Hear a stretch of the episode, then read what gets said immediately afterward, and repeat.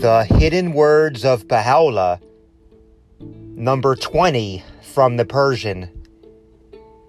In the eighth and the most holy lines, in the fifth tablet of paradise, he saith, O ye that are lying as dead on the couch of heedlessness, ages have passed, and your precious lives are well nigh ended Yet not a single breath of purity hath reached our court of holiness from you.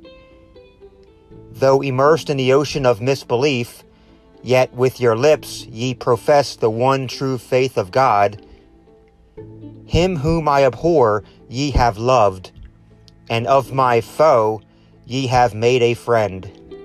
Notwithstanding, ye walk on my earth complacent and self satisfied heedless that my earth is weary of you, and everything within it shunneth you. Were ye but to open your eyes, ye would, in truth, prefer a myriad griefs unto this joy, and would count death itself better than this life.